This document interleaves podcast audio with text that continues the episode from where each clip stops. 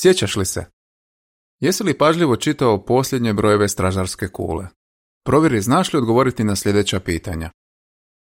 Što nam u Jehovi otkrivaju riječi iz izlaska 34.6, gdje se za njega kaže da je pun vjerne ljubavi i milosrdan? Mi znamo da milosrđe potiče Jehovu da nam oprašta grijehe. Riječi iz izlaska 34.6 pokazuju da nam on želi i pomoći. Trebamo se truditi da postupamo po uzoru na njega. Stražarska kula od siječnja, stranica 21. Zašto je Jehova postavio načelo podložnosti? Učinio je to iz ljubavi. To načelo omogućava da u obitelji Jehovinih vjernih slugu vladaju red i mir. Svaki član obitelji koja živi po tom načelu zna tko treba donositi konačne odluke i tko se treba pobrinuti da se te odluke provedu u djelo. Stražarska kula od veljače, stranica 3. Zašto kršćani trebaju biti oprezni kad koriste aplikacije za slanje poruka? Oni koji koriste takve aplikacije trebaju pažljivo birati s kime će komunicirati i družiti se. To može biti teško kad su u pitanju velike grupe za razmjenjivanje poruka. Isto tako, kršćani trebaju paziti da putem tih aplikacija ne šire neprovjerene vijesti i da poznanstvo sa svojim suvjernicima ne koristi za ostvarivanje profita. Stražarska kula od ožujka, stranica 31. Zašto je Bog dopustio da Isus pati i umre? Kao prvo, Isus je morao biti obješen na stup da bi židove oslobodio prokletstva. Kao drugo, Bog je dopustio da njegov sin pati zato što ga je na taj način pripremao za ulogu velikog svećenika. Kao treće, time što je ostao vjeran Bogu do smrti, Isus je dokazao da ljudi mogu ostati vjerni kad se nađu u teškim kušnjama.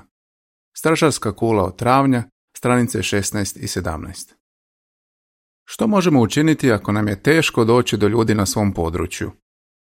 Možemo pokušati stupiti u kontakt s njima kad je veća vjerojatnost da ćemo ih naći kod kuće. Isto tako, možemo propovijedati na različitim mjestima te isprobati različite metode svjedočenja, na primjer pisati pisma. Stražarska kula od svibnja, stranice 15 i 16. Što je apostol Pavo mislio kad je rekao?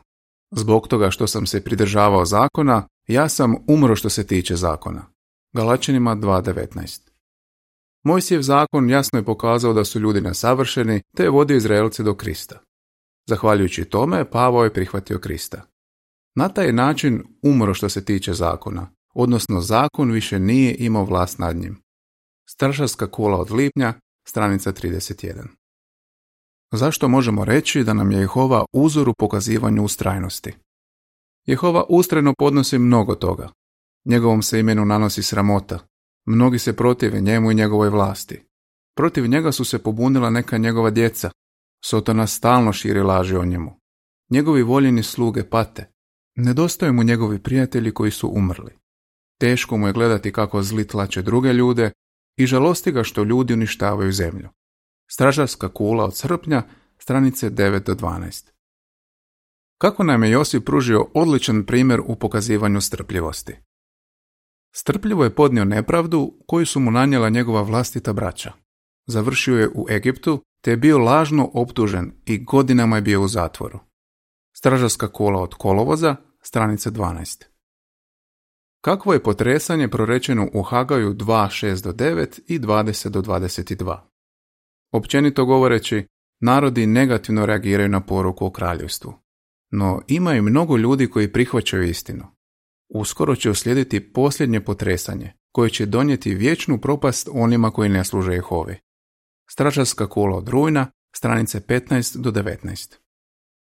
Zašto je važno da i dalje ustrajno izvršavamo svoju službu? Jehova vidi trud koji ulažemo u službu i jako ga cijeni. Ako se ne umorimo i ne prestanemo propovijedati, dobit ćemo vječni život. Stražarska kula od listopada, stranice 25 i 26. Kako nam 19. poglavlje Levitskog zakonika pomaže da postupamo po riječima Budite sveti u svemu što činite. 1. Petrova 1.15 Petar je u tom redku vjerojatno citirao riječi iz Levitskog zakonika 19.2. U 19. poglavlju te biblijske knjige navode se razni načini na koje savjet iz 1. Petrova 1.15 možemo primijeniti u svakodnevnom životu. Stražarska kula od prosinca, stranice 3 i 4. Kraj članka.